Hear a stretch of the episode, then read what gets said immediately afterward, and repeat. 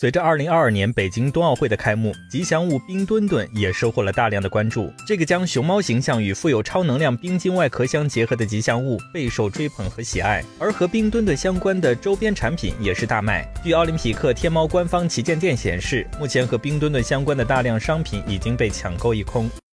冰墩墩相当可爱呀，确实相当可爱。可是现在一墩难求啊，你看到没有？花样滑冰团体赛冰舞自由舞比赛的时候啊，那个镜头扫到了金博洋，金博洋开心的举起那个冰墩墩展示给大家看了，那眼睛都笑弯了。参加双人自由滑比赛的彭恒，他还囤了一大箱冰墩墩。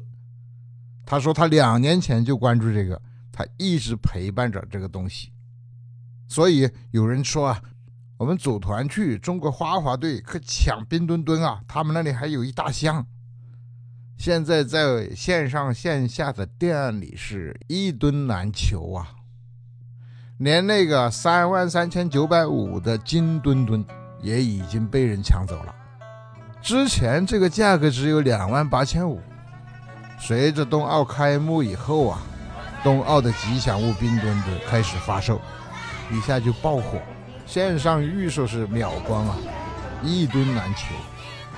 线下的实体店柜台也是全部销售一空。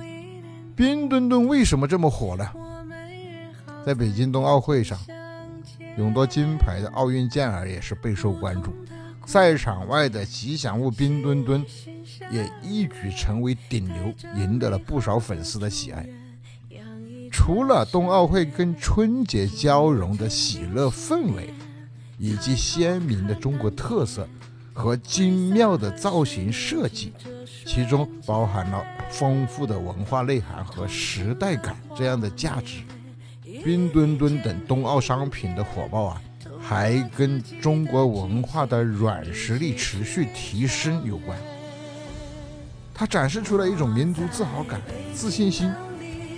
从产业端来看，国家这几年也是大力推动文创产业，啊，文化创造性转化、创新性发展，客观上为中国特色的超级文创奠定了基础。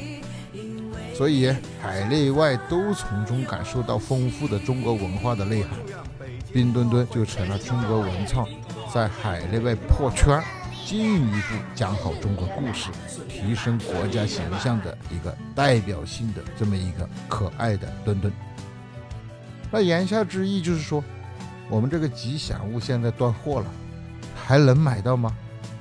据我了解，还有希望，因为有关方面正在组织供货，啊，生产方呢也在进一步组织生产。那么，请留意好了，下一次记得去抢哦。当然，除了冰墩墩这类的吉祥物以外，相关的周边的一些商品也跟上这个节奏，带货带起来了。包括跟冰雪运动相关的羽绒服啊，呃，滑雪装备啊，都成为了抢手货。我想，我们还可以进一步掰扯一下，这一次冬奥会将给我们的经济带来哪些改变？第一个影响。